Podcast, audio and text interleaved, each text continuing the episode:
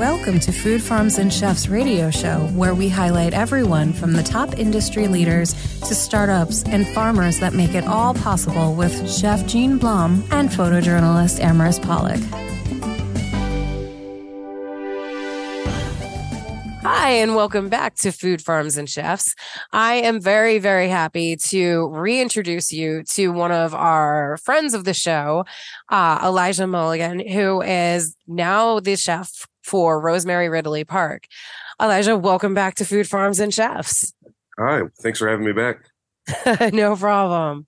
So for our new listeners out there, um, because we get we gain thousands of followers on a regular basis, um, let our listeners know a little bit about yourself. Um, you know, on the back end of things, just because you know, in reintroducing yourselves to our listeners. It's been a oh, year as we sure. discussed. Yeah. yeah absolutely. So uh, my name is Chef Elijah Milligan. I go by Chef Eli. Uh, local guy, right? Born and raised Philadelphia. Uh, spent some time around the country cooking. Uh, now I've been back home. Um, we just got out of the pandemic, and um, now we're on this new venture, which is the restaurant Rosemary. Um, but yeah, veteran industry. Uh, we're going on 20 years now. Uh, I'm a parent first and foremost. That's what's important to my beautiful 12 year old girl. And um, that's pretty much me in a nutshell. oh, the 12 year old? That's such a young age. Like now does she does she come into like the restaurants at all that you work at? Oh yeah, she's a restaurant baby. Um my parents actually have a couple restaurants too. So like she knows the restaurant industry pretty well. Uh she's helped me out, you know, with prep, with serving, busing, all that stuff over the years. Uh she actually has a pretty neat skill set, I would say, too, for a 12 year old in the kitchen. Um, oh. But obviously, because I do it, she doesn't want to do it when she goes. Maybe that might change, but you know, for her, it's uh, she wants to do something totally different now, right? So, well, I mean, uh, something always changes and inspires somebody. Like, but if you're like in in it at a young age, I feel like eventually you circle back around. Yeah, because it might feel just almost natural, like, hey, I actually know all this stuff and I can, you know, do this pretty good. So, you know, um, yeah, she's watched me do it. She's a part of what I do. Um, you know, it's even funny, like when I have to do, you know, during the pandemic, I do a lot of like videos just like this at home. And, you know, she was like my little assistant in the background under the table and stuff like that. So that's yeah. very adorable. Now, I mean, the last, okay, so we discussed the last time that I actually interacted with you was, I think it was a very short clip, but, um, you know, it was because you were running around and I was trying to gain a, like a ton of different interviews at uh Phil- Taste of Philadelphia, which is going to be happening soon again. Um, I think October 12th or 20th, something I remember uh, it too. What, yes, the 21st, 22nd. Um, I'm not going to be there this year though. Okay. Uh, yeah, but yeah, it's coming up in a couple weeks. Valley Forge Casino. Yeah. Um. Now, I always love seeing you. Like you are a, like such a wonderful individual, and you know your just demeanor, your the way that you carry yourself. It's it's very like I'm drawn to you. Oh. so I, I always I'm always happy to see you. Um, but um I I think of all the years that I've uh interacted with you and brought you on for like a variety of things, I don't know if I've ever tasted your food. Well, I gotta say that's a little disappointment because uh, I know I don't want everyone to taste my food. So it's it's because I'm always running around, as you know. Um, right. you know, and but like I okay, so I know that uh the new place, the the Rosemary Ridley Park, I know that it's very like vegetable forward. Um, I don't know if it's a vegan restaurant per se. No, um, no. Uh, yes, we do. You know, source great, you know, vegetables and fruits, uh, whatever I can my hands on all around the country. Um, but it's not the main focus. Um, we just try to do a little bit of everything, right? Like it's, um, you know, I feel like you know the menu is very approachable for everyone. Uh, we even have a secret kids menu for the people that don't know. Um, but like we, um, we just get good ingredients, whether it's you know proteins, uh, you know meats, uh, poultry, uh, the best I love seafood, everything seafood. So, you know, the best fish I can find all around the country. Um, you know, same with vegetables, just putting a great focus into, you know, whatever we do and having something for everyone. Um, but speaking on you not being in yet, we are seven days a week uh, dinner service and Uh, brunch. Yeah, so we're actually starting brunch next week. Um, oh, this week. I'm sorry, Saturday. Nice. Yeah, so we're starting brunch. We do a late night happy hour, so we're open a lot. oh wait, wait, wait. So a late night happy hour. Like, what do you mean? Like, how late is your late night happy hour? Uh, well, we do keep the bar open. Um, you know, till two, but there's just staying in the kitchen. You know, food menu until at least twelve. Uh, previously, we closed the kitchen at ten. So Okay. Um, I mean that that makes sense. Eh, Yeah. you know, especially because it takes a little while for you guys to scrub the entire like kitchen down. Oh, for sure. And again, we're a seven day week operation. So, uh, you know, again, you probably see it with me right now. I'm like, oh my God, it's Monday and I'm already, you know, but, um, you know, just got out of a busy weekend. So, um, yeah, but two hours extended time. Yeah. We're open. So four to 12 most days. Well, that's good. Now, I know that you guys are are I mean, you're saying that you're uh, obtaining like produce from like various places, like the best produce and the best meats and whatnot from various places around the US, but I do know that you work with um local farms to bring in the freshest ingredients that are Abs- like close to. Yeah. Yeah, absolutely. It's you know what makes sense. You know, obviously, um, you know, like local is great, right? You always want to support the local vendors, the local farms, things like that. But like only so many things grow over here, right? And Yeah. you got to be conscious of that. I think as a chef, you want to be creative, and um, you know, just knowing that, you know, especially in this day and age, it's 2023, you can get sometimes something faster from the other side of the country than it is to get it from a farm that is about two hours away. Yeah. Um, if that makes any sense, you know. Um, no, seriously, you know, like um, you know, I spent a lot of time in California, and with that, you know, every place that you know I was able to, you know, work with, you know, there was always a farm attached. So, you know, kind of opened my eyes a lot more, you know, to farms, um, you know, to the industry alone, and you know where we source our product from, and um, you know, again over there, we, over here, we only have so much sun, we only have so much soil. You know, we uh, we do have a lot of great things that come out of the ground over here that like people on the West Coast don't have access to, but it's Yeah. also vice versa as well.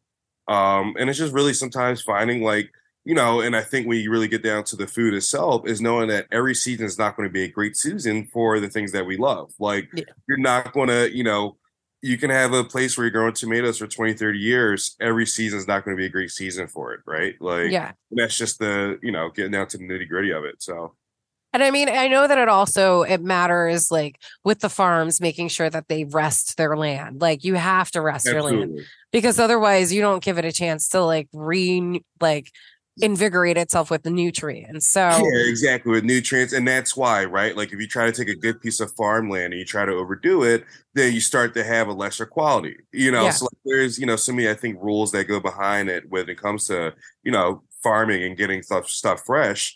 Uh, I think the more you hear to those rules, and also you know on the East Coast, which I do love, uh, is that I don't I don't really go by the seasons, right? When I'm talking food or menu, it's more like the micro seasons, right? Like Yeah. right now we're technically in fall, but like my favorite fall, you know, produce and vegetables are not necessarily coming out the ground right now, right? Like, Yeah. yes, I want to pop out the apples and pumpkin spice everything and all the squashes. but you gotta give them time; they're not just ready yet, right? So, you know what my favorite one of my favorite squashes is is acorn squash. I feel like I you can do all, yeah, right. I feel like Very you can do so much. hmm Mhm. very, So what- very flavorful. Um, I think much more easily accessible than it was. It came my radar maybe 15 years ago, um, where you know you ask certain farmer, what is that? And like now it's a lot more accessible. But um, yeah, it's great. Um, you know, we know butternut is the you know holy kind of krell of all the you know squashes, but if you want something a little bit nicer, a little bit flavorful, I think acorn is the way to go. Yeah. And then for people that are like, you know, looking to like do alternative, you know, things for um spaghetti or carbs, like right there in the name spaghetti squash. Oh, for sure, right? Like classic old school. Um, you know, it's funny because you see a lot more home chefs doing nowadays, and again, much more readily available. And that's just the beauty of right, like technology and you know, being able to like ship things fast and you know, um, shoot, Amazon has probably been a big you know part of that. But like again, there's stuff that like, and I'm surprised where I can order it from like you know maybe Florida or like Hawaii or something like that, and you can get it within a day and a half, two days almost nowadays. So it's Yeah. pretty sick, but. Oh, so wait, I have to throw myself under the bus right now just for like a hot second. Because the first time that I actually cooked a spaghetti squash, I Yeah. looked up the, you know, like, oh, this is how you're supposed to do it. And it said put oil on it. And I was like being a dum dum. And I actually put oil over the entire thing. Oh, the outside of the shell. Yeah. and my oven was disastrous after that. It Oh, was yeah, I can imagine because you probably had a super hot too to bake it, like 400 degrees or something. Yeah. Uh-huh. It was like oil exploded inside the oven. I was cleaning it for a while. Well, you know, it's funny you say that because I just did a um, I just did a uh, I guess a story or podcast recently where we are just talking about like you know how people cook more at home, right? Like they're you know I think a lot more knowledgeable the ingredients that they're bringing in. Um, and it's just difference at diners that we have, right? You know, from yeah. from today and 10 years ago, but like people are cooking at home. A lot of people are so scared to cook, and like you got to realize that chefs make the same mistakes all the time too. like so, like I'm pretty sure I can look at a guy to my you know staff right now, would probably do that same exact thing right now if I told them At them. some point, I I have. It was definitely a learning curve. I was like, okay, we're not going to ever do that again. well, and honestly, again, I think that's what comes with being like a chef or like a really good cook is that like you have to make those mistakes and know like, hey, definitely don't do that. exactly. Don't do this. I know this from experience. I've seen it happen. So. Yeah, and like it's like okay, so I I started all of this by like doing recipe development. Like then Okay. I gained somebody's attention, like a digital magazine wanted me to write for them, write recipes. That's how all of this trickled down the line. One door opens after another. Um, and I came to be food farms and chefs. Um, that's really kind of like making it like the keep, keep it simple, stupid version of it. But um, but like I used to cook all the time. So there I know a lot of tricks of the trade, but like ho- self-taught. Right. So And sometimes that's the best too, right? Like, I don't know. I think where you're self-taught, you really want something, you really want to make something successful. Uh, you're going to put a lot more effort into learning because you have to. You don't have a Yeah. choice. right? So, yeah. and and you know, the thing is is the advent of the hospitality industry as you know, you know, like there's so many crossover relationships. Um so no matter what, you're going to know somebody who knows somebody who knows somebody. oh, um and that's part of why i love doing this is because uh, like i i will say that there was an industry that reached that i happenstance like came across and they were looking for um, chefs or whatever so i started connecting them to different chefs Yeah. and like networking like and everything just i'm sorry i'm totally getting off subject but no, no, you're fine. I, I like this topic as well. Um, you know, it is uh, one of the things I love about this industry where it can be, you know, competitive, but everyone is also friendly, right? Like we're all going for that same goal. Like everyone wants to one fill their restaurants up, right? Like Yeah. wants to be people, everyone wants to do great food, but like everyone helps each other. And um, the chef industry is, I think, very unique with that. And then um, and it's pretty cool, right? Like when I go and travel, it's you know, chances are I know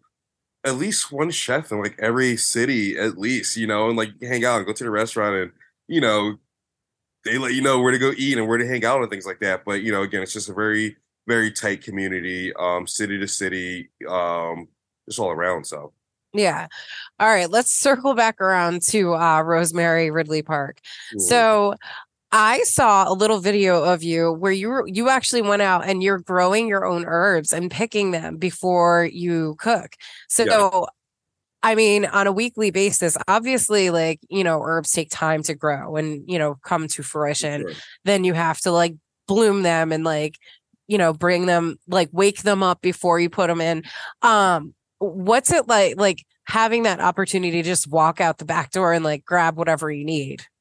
Um, well, I love herbs for one. Um, I think it's uh I think the secret to being a great cook, right? And I think it's the usage of herbs and citrus. If you want my little secret, like that's it, right? Like you know, good seasoning, herbs and citrus are your best friends when it comes to making a dish. Um, a lot of times people are showing me like a, a pasta dish or something. I'm like, first thing first, there's no herbs. What, what are you doing? But again, you know, having that available to you, um, you know, I think is very special. It's you know, it makes the day for me to be able to go out and do that.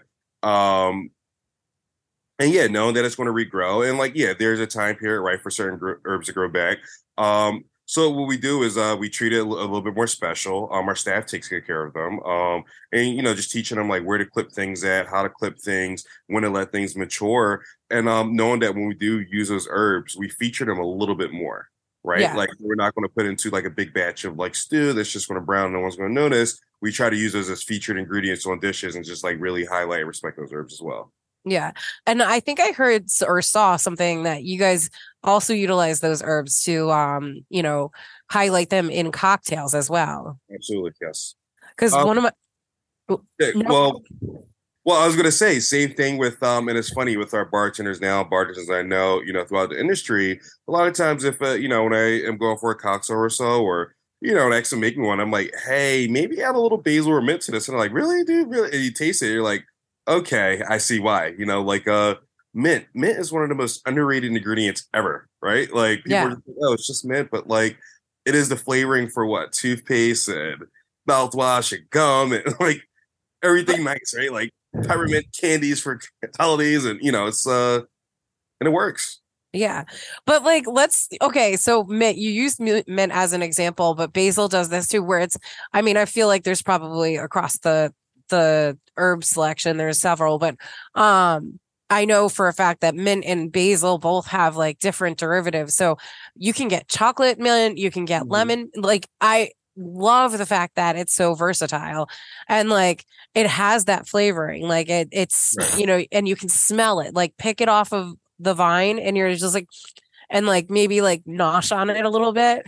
Well, what I love about basil and mint too is that they're great herbs, and I, you know, I feel like cilantro if used the right way, but I think those are great herbs where you know if you just use the right amount, um, you know it's there, it doesn't overpower, but it helps enhance, you know, most ingredients that it's able to pair with, right? Like Yeah. with some of those things like best friends are, like we know, like you know, basil and tomatoes are, you know, constant. Um, I tried out, I had cilantro in a Brussels dish the other day, and it was amazing, and I never thought to do that before. So yeah, right, but it just works. So Maybe like wait, you said cilantro and a Brussels sprouts. uh, Like, did you like citrus, like lime, maybe a little lime to brighten it up? Uh, yeah, so we I did a little um sudachi. It's a fun fruit. It's actually related to yuzu. It's like a little Okay. size lime, but it has like the you know flavors like lime and lemon. Uh, the flavors in that dish were like a miso honey with uh, dried apricots, Ooh. um, the fresh sudachi, and yeah, a little cilantro to add an herb element to it, and it just really brightened up the whole dish. So Nice. I'm like, hold on, let me grab my keys. You can go feed me now.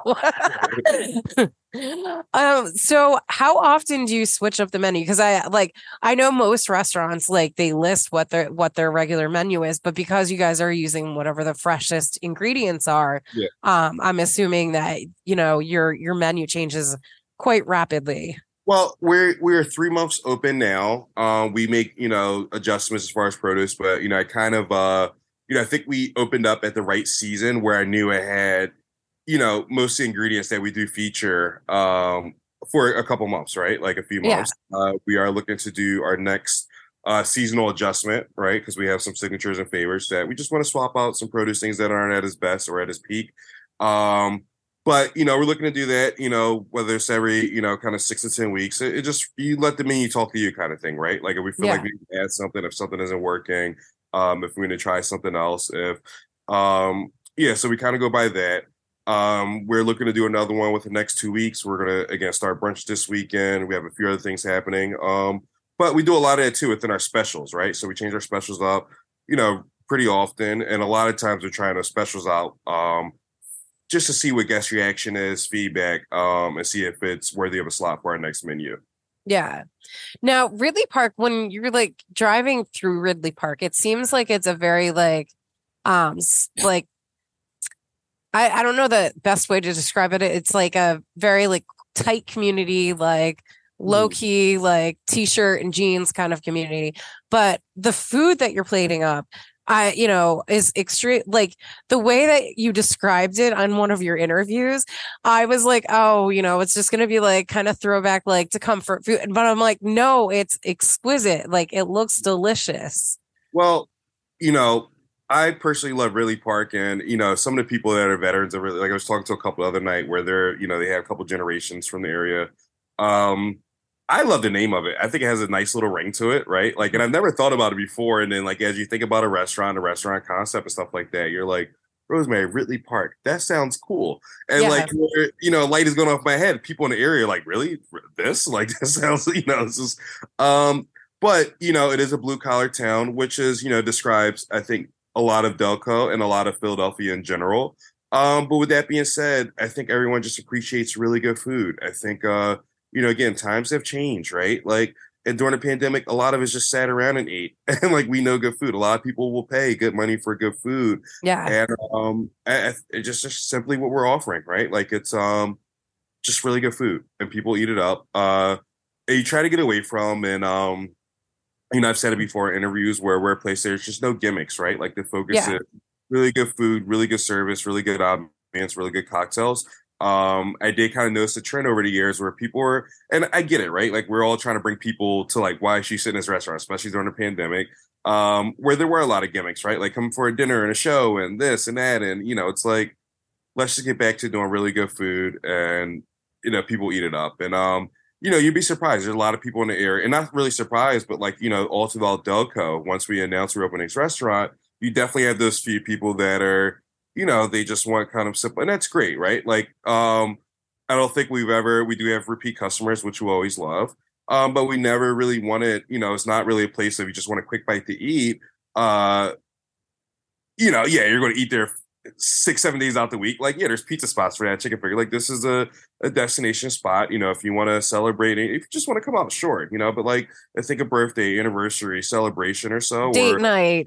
Yeah it's all in your backyard and you know what i hear a lot from people in the area is that before if they wanted good food it was either driving into the city or going out to media and really just paying like overpriced meal because like there's nothing else around that can offer it. I think you know we have very affordable prices. We source you know high quality food for what we do sell it for.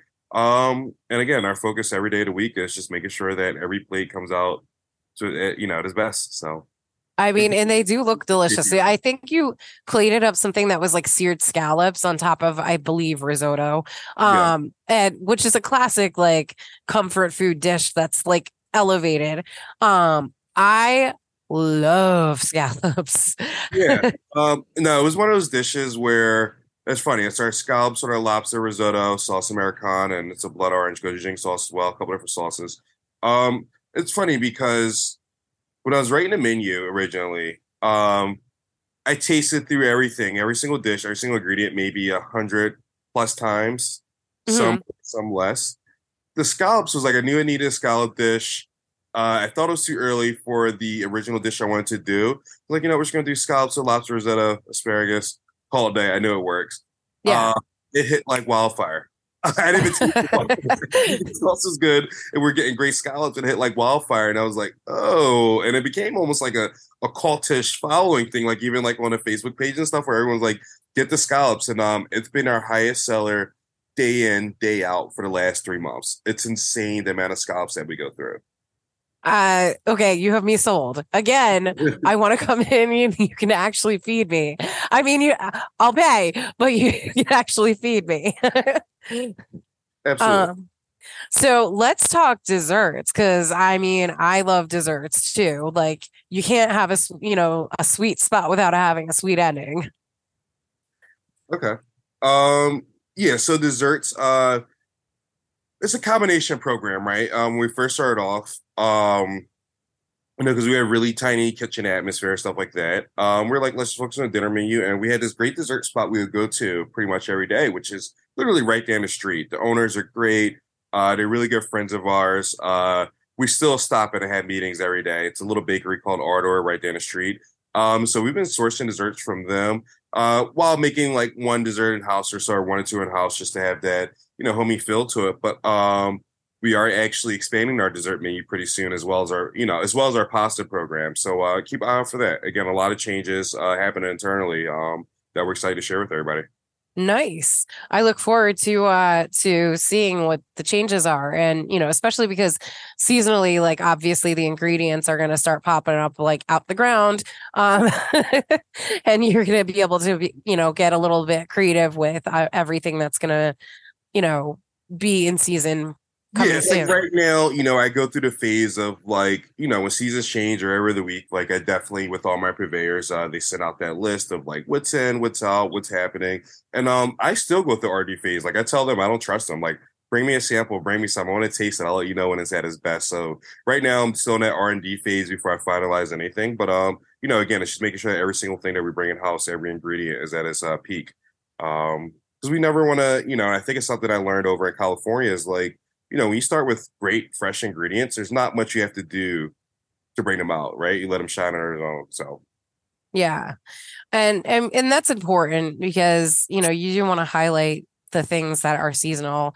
You do want to highlight the freshest stuff. Um and you know and bring people in and engage them engage their palates introduce them to like new tweaks and things that they wouldn't have you know necessarily known about. Like i can't even pronounce the name of the the fruit you said but oh sudachi yeah and you know i think that's the fun part of what i do right? Like that's how you know for me i'm a nerd of this game. Um i'm always trying to learn. I'm always you know looking at what's new in the market. I think that's why i have a lot of fun with our um with our purveyors, with our you know reps and things like that, because like I'm always looking at like, hey, I never tried it before. I want to try this. I want to see this.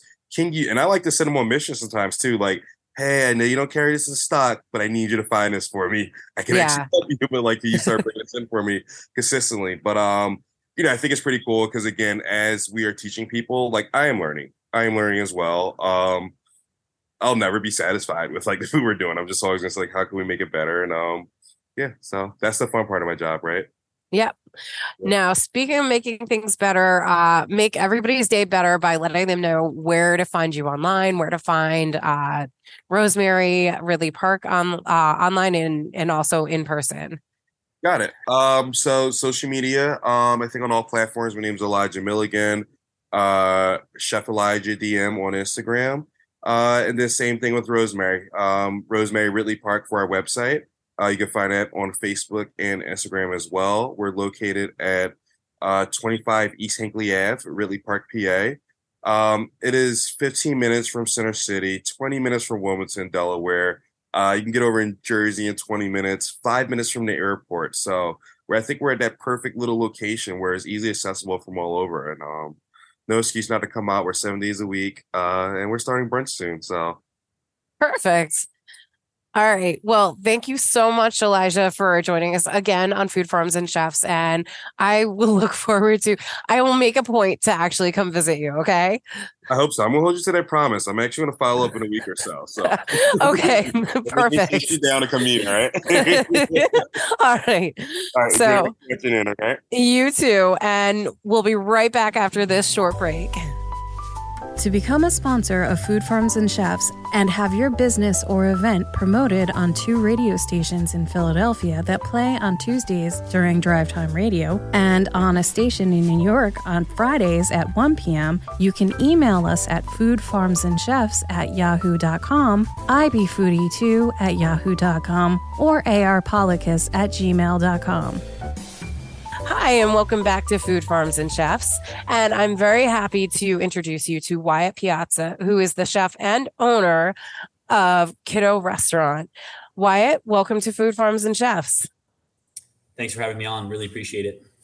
No problem. So, um, I usually do a little bit of a background check on everybody, and I didn't on you. So, I'm going to give you the honor of actually introducing who you are, how you got started in this industry, um, if you're self-taught, if you went to school. Okay, yeah, the whole nine. I got you. So, well, my name is Wyatt. Uh, I was born and raised on Long Island. I've always had just a deep love and passion for food growing up. Um, my dad works um, in the horticultural world, world, so I was always kind of around like vegetable production, which also int- interested me in food from another angle. Um, all that being said, um, I during high school had a job in the summers where I was a cook at a camp.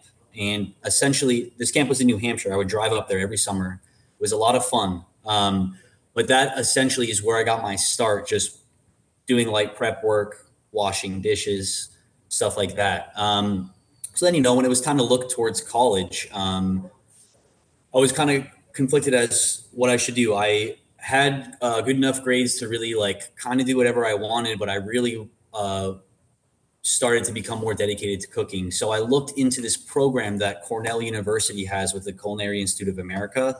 It's called the SHA slash CIA dual degree program. Um, so I applied there and I got accepted. And essentially, I had the honor of like going to Cornell for three years and learning about hospitality management and like the business side of things.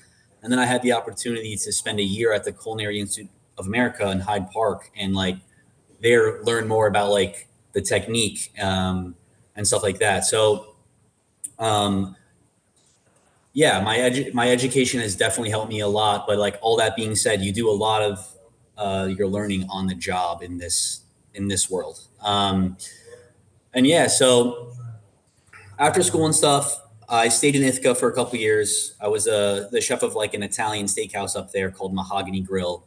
Um, and then I moved out to California with my wife, who was at that point my girlfriend, Elizabeth. Um, she's also a co owner of Kiddo. Um, and yeah, we moved out to a town called Healdsburg in Sonoma County. Um, it's a very wine and food centric town. Um, wonderful, beautiful place. And I worked for a chef there named Dustin Valette at his restaurant called Valette, which really, um, really helped me refine my technique and kind of find my style and my home in the kitchen. Um, put in a couple years with him, and I moved to Philly around 2019. I got a job as a sous chef at Park. Um, and then the pandemic hit. So we all lost our jobs in March. Um, but then Dustin Valette called me back up and said, Hey, Wyatt, you know, been thinking a lot about you. Are you still set in Philly? Like, you know, Dustin, actually, I'm not right now, you know. Um, he's like, Well, I'm, I'm in the process of opening another restaurant. I would love to have you come out and like be a part of it. So after chatting with him and like negotiating a little bit, I called um, one of my best friends who is also going to be the opening chef de cuisine for Kiddo, Logan Brendel. Uh-huh. Called him up and uh, he was like, Yeah, man, you can come live on my couch in California for however long it takes to open this restaurant. So basically, like me and Elizabeth did like kind of a distance thing for a bit. I moved to Cali, helped Dustin open his restaurant. It was nice because um, I got married during that time too, and Elizabeth was able to come out for a couple of vacations. I got a little bit of time away, and then basically when that restaurant opened, um, I came back to Philly, and I found a job working for Todd Wentz. Um, I was originally help uh, helping to like reopen Oloroso, his Spanish concept on 12th and Walnut. Okay. And um, with the hopes that I would transition to being the chef at A Mano, his Italian concept in Fairmount. Um, so I worked at Oloroso for like about a year and a half and then became the chef of A Mano and worked there for about a year and a half. Then, you know, I've always wanted to have my own spot and I've been always working towards that. Um, I'm a type of guy who always has a plan, you know? So it was getting time for me where I really started to be comfortable and I really wanted to do my own thing. So I decided to quit from A Mano. I worked at a cafe called Musette, also in Fairmount, for a year. And during that time, since my hours were much different, I had time to go out, look for my spot, and kind of start my concept development and stuff like that. So I started working at Musette in um, around the 4th of July in 2022. And then essentially started looking for my own place that fall. Um, and I decided on the space for Kiddo around January, February um, of this year. So I looked at a lot of spots, um, but the old Pinefish space at 12th and Pine was like the most appealing to me. Um, very beautiful spot, lots of foot traffic, um, stuff like that. Yes, it's required a lot of effort and money to fix this place up, but I do think that I'm better off than I would have been at some of the other spots that I checked out. Yeah. And I mean, um, it had to it's it's probably difficult in the fever of like all of the transformations like everybody like wanting increased wages and like the cost of everything like to open up a space and like to renovate because even like the cost of like materials is a lot. Oh yeah. Yeah definitely um the build out was definitely expensive. I recommend to anybody just to make sure that you really do a good job securing your financing um i just had to do some deep diving and i got the type of loan that i needed and you know it's worked out well so far. Yeah. That's always good. Now, um, I know, I know that, you know, Elizabeth is your co-owner. Um, I didn't know that you were married. So, you know, congratulations on Thank a you. lengthy, healthy relationship. Um, how, how many, how much hands-on experience does she have in involved in the restaurant, like in back of house or front of house?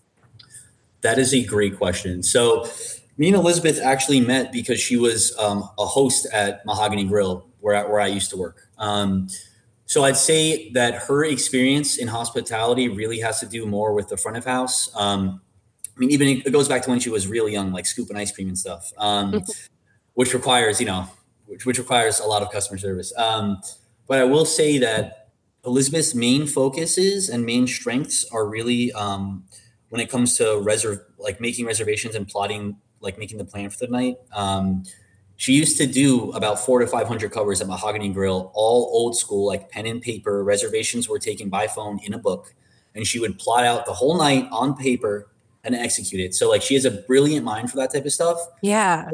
Also she has a lot of sustainability um, experience. That's what her degree is in. Um, and currently she's actually the director of sustainability at swarthmore college. Um, Oh, what? yeah so that's going to be a lot. She will be involved with kiddo on the weekends and stuff and also is always there behind the scenes working on our website um, making sure that we're doing what we deem to be like our most sustainable practices. Um, so yeah, she'll definitely be guest facing, but is also in like an administrative role here, kiddo. Yeah. I mean, I knew I knew she would play like a significant role. I had no idea that she was the director of uh, sustainability, which is highly important because I know that there's a lot of things that affect our environment and, you know, it's becoming more and more prevalent and apparent um that we need to do something. And I know that a lot of restaurateurs, a lot of um like farmers, a lot of everybody in the hospitality and food industry recognized that a long time ago and have been taking steps but it's definitely more on trend now. And and i know that that's something that you guys focus on in your restaurant. Yes, so it's very it's something that we are focusing on, and it's a very um, hard problem to approach. There's multiple different angles, multiple different like lenses that you can view it under. Um, so for us at, at Kiddo, I'd say the core of our sustainable practice for practices first has to come from like where we source stuff. Um, so one of my sayings in the kitchen is always um, good products, then apply good technique. So instead of like, you know, overly manipulating my food, um, doing all this crazy stuff, I really like just look for a good product and try to present it um, as straightforward as possible. Um, Yeah. So when we were like looking for vendors and stuff, I literally talked to old chefs of mine. Um, Jason from Oloroso was a big help, and I just got a bunch of farmers' numbers and reached out to them. Um, I was able to even go and visit some of these farms before we even started like talking about getting accounts set up with them. And my main thing is not only finding like local and fresh produce, but also like I'm looking to work directly with farmers. I the farmers, in order to be a sustainable system, like the farmers have to get paid the right amount of money. Um, so that's it's really important to me to be working like directly with them. Um, now, a lot of people's next question is like, okay, what about your bar program? yeah So now that's something that's an even greater issue, and we debated for a long time what we wanted to do. Um, but we chose the route of actually still serving things like tequila and mezcal that aren't made here Yeah. and can't be made here, but just choosing to partner with people who are doing practices that we believe in. Like our mezcal is coming from a co-op in um, Oaxaca that the whole community makes mezcal and they all like mix it together at the end and make the batch and then they sell it. So like although it's not coming directly from our area, we're like still supporting this community in Oaxaca that's producing the mezcal. So like yeah there's always a lot of give and take um, is all i'm trying to say and with each decision we make we try really carefully to focus on like okay like what is important to us and our core values and how do we make this as sustainable as we can Yeah. And um I I want to also like mention the fact that you you guys, you know, also bring in purveyors that or farmers, I should say. You work closely with the farmers that are local to this area. Oh yeah. Like I'd say some specifically like Doreen from Hill Creek Farm in Pottstown, Emma from Knee High Farm in Pottstown. Uh, we're looking to start bringing some eggs in from Horseshoe Ranch, also in Pottstown. And then um, I had the pleasure of meeting Patrick from um, Stony Lane Organics in New Hope. Okay. Um, he's, he's been the farm manager there for about two years. They're certified organic there. And like what he has done to that farm is just amazing, only in his second year. Because like getting certified organic is really tough. And it's even Yeah. harder when you're wedged in between a bunch of conventional farm plots. So like a lot of respect. Shout out to Patrick. He puts he works really hard to um, make that place what it is today. Um, and I'd say like those are probably those are our primary farms um, that we work with. Yeah. So let's talk menu um, with what you do at Kiddo, because obviously everybody who tunes in, they love you know getting the dish on you know who you are and what your restaurant is and what you you're about. But you know we love to dig into uh, to the meat of the the restaurant like what are your offerings and do you have you know a chef's ta- tasting and and you know whatnot I would love to talk about that because cooking is my favorite thing after all.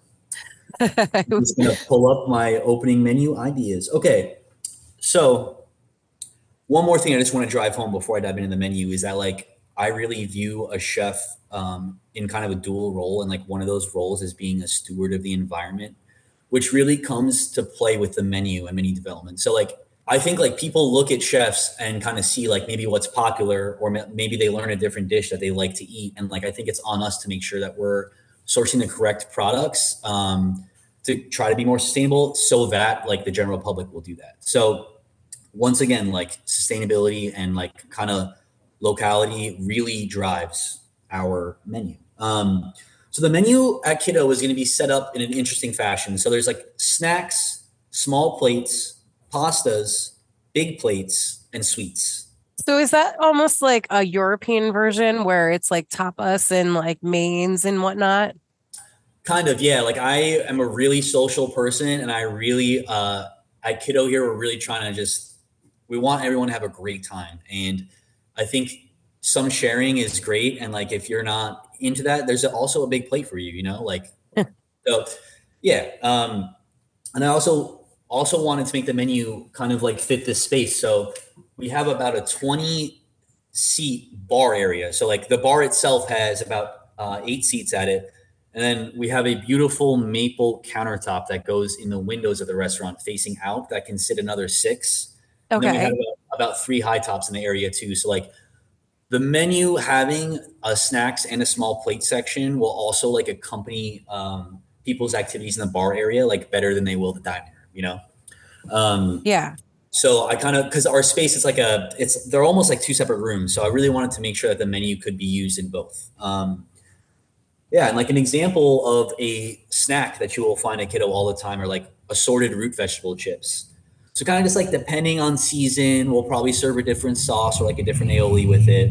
Um, but I'm always looking to have some sweet potatoes, some beets, some different potato varieties, maybe even some sunchokes in the wintertime. Um, oh so nice yeah, just for a little nice like salty snack, you know. yeah i wonder if you could get your hands on taro and make taro chips That would be awesome if I could if I could find someone that grows it around here. Which actually, like, there's a farm in Delaware, Suzuki Farm, that might. So, yeah, taro chips are the best. The the texture is like unmatched. yeah and just the not just the texture but the flavor profile of a taro chip tastes really really good i don't know what it is but it just hits different It like reminds me of a Pringle almost in flavor profile. You know. Yeah, yeah. It's really, really delicious.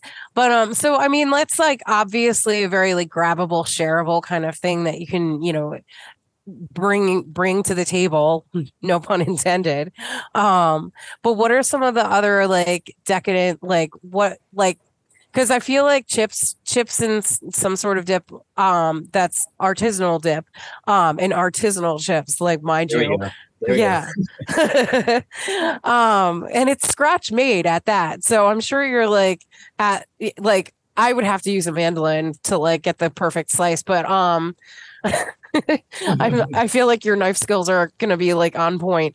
Um but like to to cut and slice um that many thing that many root vegetables and like make it into like a chip version um uh, do you use a dehydrator or do you like oven roast them So basically, the goal with these, so to cut them, we'll actually we'll actually throw them right on a meat slicer.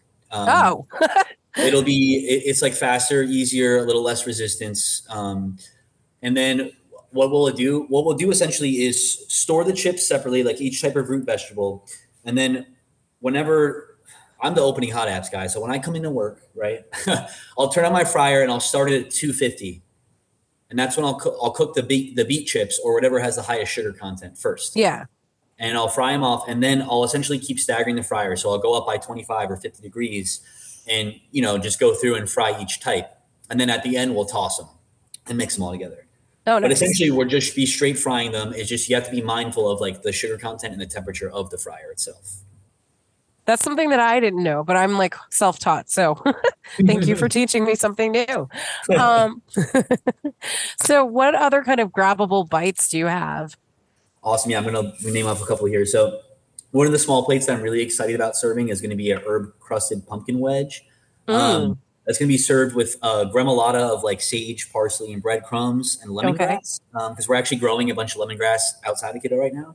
And then lo- it'll be topped with like a maple, like a whipped maple creme fraiche. oh nice Mhm, that's so an interesting flavor profile Mm-hmm. little tart, little sweet. You know, I yeah think it, it'll go really well together. Hopefully. Well i'm sure you've you've tested it out Oh, many times, many times. Um, yeah, so like then I'm gonna roll into some pastas because like I, I'm a big pasta guy. All my experience at A Mano really uh, made me have a even bigger love for it. So one of our pasta dishes is a shape called cresta de gallo. It's an it's Italian shape. It means the cock's crest. So it's like looks like a rooster's head in the sense that it's a essentially like a macaroni shape with a frill on the outside. Huh. Um, so really cute and fun shape. Um, and we're going to be serving that with like a winter squash puree. okay Um, and we're going to put some grilled uh, like broccoli tips in there, top it with some pickled shallots and some Oldwick Shepherd, which is like a, a cheese that comes from Jersey. It's um, it is like a raw milk cheese that um, I'm pretty sure it's like similar to a pecorino. Um, okay and so that that'll be nice and delicious. And then another pasta I'm excited about is our spinach rotolo. So a rotolo, depending on who you ask, I mean, for me at least, it's like it's like a cinnamon bun looking shape of pasta. So like you lay your dough out all flat, put your filling on the inside, and roll it right up. Um, so we're gonna be stuffing ours with like some spinach and ricotta, and then serving it over this fermented pepper sauce that we've already started making, even though we're still about two to three weeks out from opening. Um, so basically, like the sauce makes this dish. So what we do for this sauce is we make this hot sauce called palaka. It's like a 10 to 12 day fermentation where we're roasting a bunch of hot peppers and a bunch of sweet peppers, equal parts by weight, over a, an open fire. So you get a lot of that smoky flavor yeah and then you peel them and you ferment them like 3.5 percent salt. Um, so yeah, so you ferment those for like 10 to 12 days, and then with a little bit of garlic, and then at the end you kind of puree it with a little bit of sugar and vinegar, and so that's one part of the sauce. Then we're also going to be taking fresh Corno de Toro peppers and making a fresh pepper coulis out of those. So essentially, we'll sweat down garlic and onions add the peppers, sweat them down until they're very cooked, and then puree that up. So right now we have the hot sauce and we have the fresh pepper coulis. And then we also fired up the dehydrator today. We got a bunch of beautiful guajillo peppers from Doreen at Hill Creek um, last Okay. week. I smoked them at home last night over my uh, charcoal grill. threw them in the dehydrator at the restaurant today. And so we're literally making our own guajillo peppers, which we will bloom and add to the sauce before we finish it. Wow, that is going to be a bold dish. we really like one of the things that we really like to do at Kiddo. Uh, me and Logan are big on this. Is taking like a product and taking the fresh version of the product and like a preserved version of it, whether that be like a pickled or a fermented, and like blending the two. Because like in our eyes, it's like you kind of get a more well-rounded um, ending point in that way. Um, yeah. So like one of our most recent pop-ups at Oloroso, we like tested this out and like all anyone talked about was the fermented pepper sauce. So I think we did our job correctly. um, and then I just want to also mention like for some of our larger plates, like there is sustainable meat served at Kiddo. Um, some people get a little thrown off when they hear the term term vegetable forward. Um, but the best way to think about that term for me is like we're very we we really like to um, serve a lot of vegetables, and all of our dishes contain a lot of vegetables. Um, but like, I'm not saying that, that Kiddo is exclusively vegetarian. Um, you don't have to to have a sustainable food system. You don't have to completely stop eating meat. You know, it's just more about like making the right choices and um, eating less of it.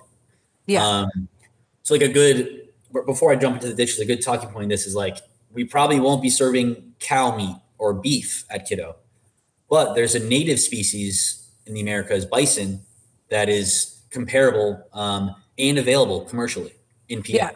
Um, so like we'll look to do things like that. You know, like duck is another great one that's produced here in PA.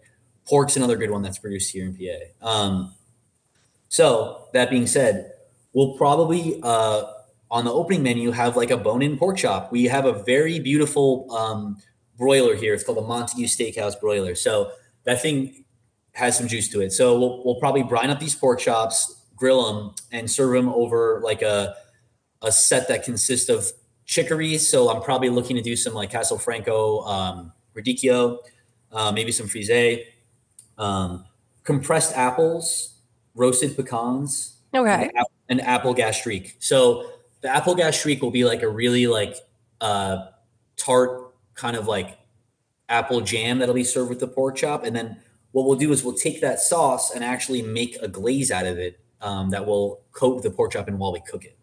Oh, nice. So that's a really nice like fall dish for us here. That's why I wanted to wanted to mention it. Um, And pork chops, um, pork in general takes really well to like a mild sweetness that when the when it cooks. Like I know um I've made pork chops with blueberries before, uh, just because adding that like hint of sweetness kind of just bloom like blooms the whole dish in general.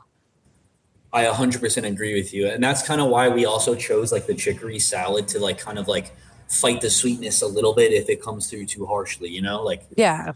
um, try to really balance it out. And you know, And sorry, you, you go. Oh, I was going to say in the last couple of minutes because we we time goes by fast when you're having fun. Um, so you know what when when are you slated to open and you know are you having a grand opening like is there any kind of you know big celebration that we can look forward to So I'm sure all restaurant owners will agree with me when I say it's very hard to pinpoint your opening date. Um, I am loosely shooting for the week of October 16th. Um, Okay. And what I would do in during that week is I would have two nights of soft opening. So like the first night will be for the people that were like integral to this project, like my graphic designer, my photographer, um, my family, stuff like that. The second night will be open to more like friends and stuff, people from the neighborhood. Um, I've been working on the space for a long time, so I've been meeting a lot of people that live around here um, and stuff like that, just to give us like another dry run for our staff. Mm, Then we'll probably close for one day, collect ourselves, and open right up. Um, I wasn't planning on doing any crazy sort of party or like grand opening, grand opening or anything like that. Um, we're just hoping we could ease right into it and um, have a good time while doing it. You know. and i mean that's part like hey it's your restaurant you can open it as you wish And yeah, Uh, I mean, it's it's always it's just it's just super hard to pinpoint. That's why it's like very hard to coordinate it. Much respect to people that are able to do it. Um, but yeah, we'll open it up for the soft opening, and then I'm sure when the posters come down out of the windows, people will be ready. Oh yeah, I'm sure. And uh, you know, people follow Instagram, Google, and then there's the Yelpers. Um, so I'm sure that you're going to entice people on many, many levels. I hope Um, so. So where can they find you in person and online? Okay, so in person, you can come to 1138 Pine Street on the corner of 12th and Pine. I'll be there all the time. I'm always here. Um, and online, our Instagram is at Kiddo Restaurant, and our website is kiddorestaurant.com. All right. Well, Wyatt, Wyatt, it was a wonderful time having you on Food Farms and Chefs. And I look forward to your opening. Congratulations on your new restaurant. Thank you so much. I really appreciate you having me today. It's always nice to talk about something that I love so much. And uh, I really appreciate what you guys are doing. I listened to a lot of your podcasts before this to kind of like get a feel for it. And um, I'm a big fan. So thank you. Oh, thank you. I appreciate that. And speaking of, um, every week you can tune in uh, on Tuesdays at WWDB and W. Uh, PEN at 6 p.m. and in the New York listening area, WMLD at 1 p.m. All right. Have a great day. Thank you so much. No problem.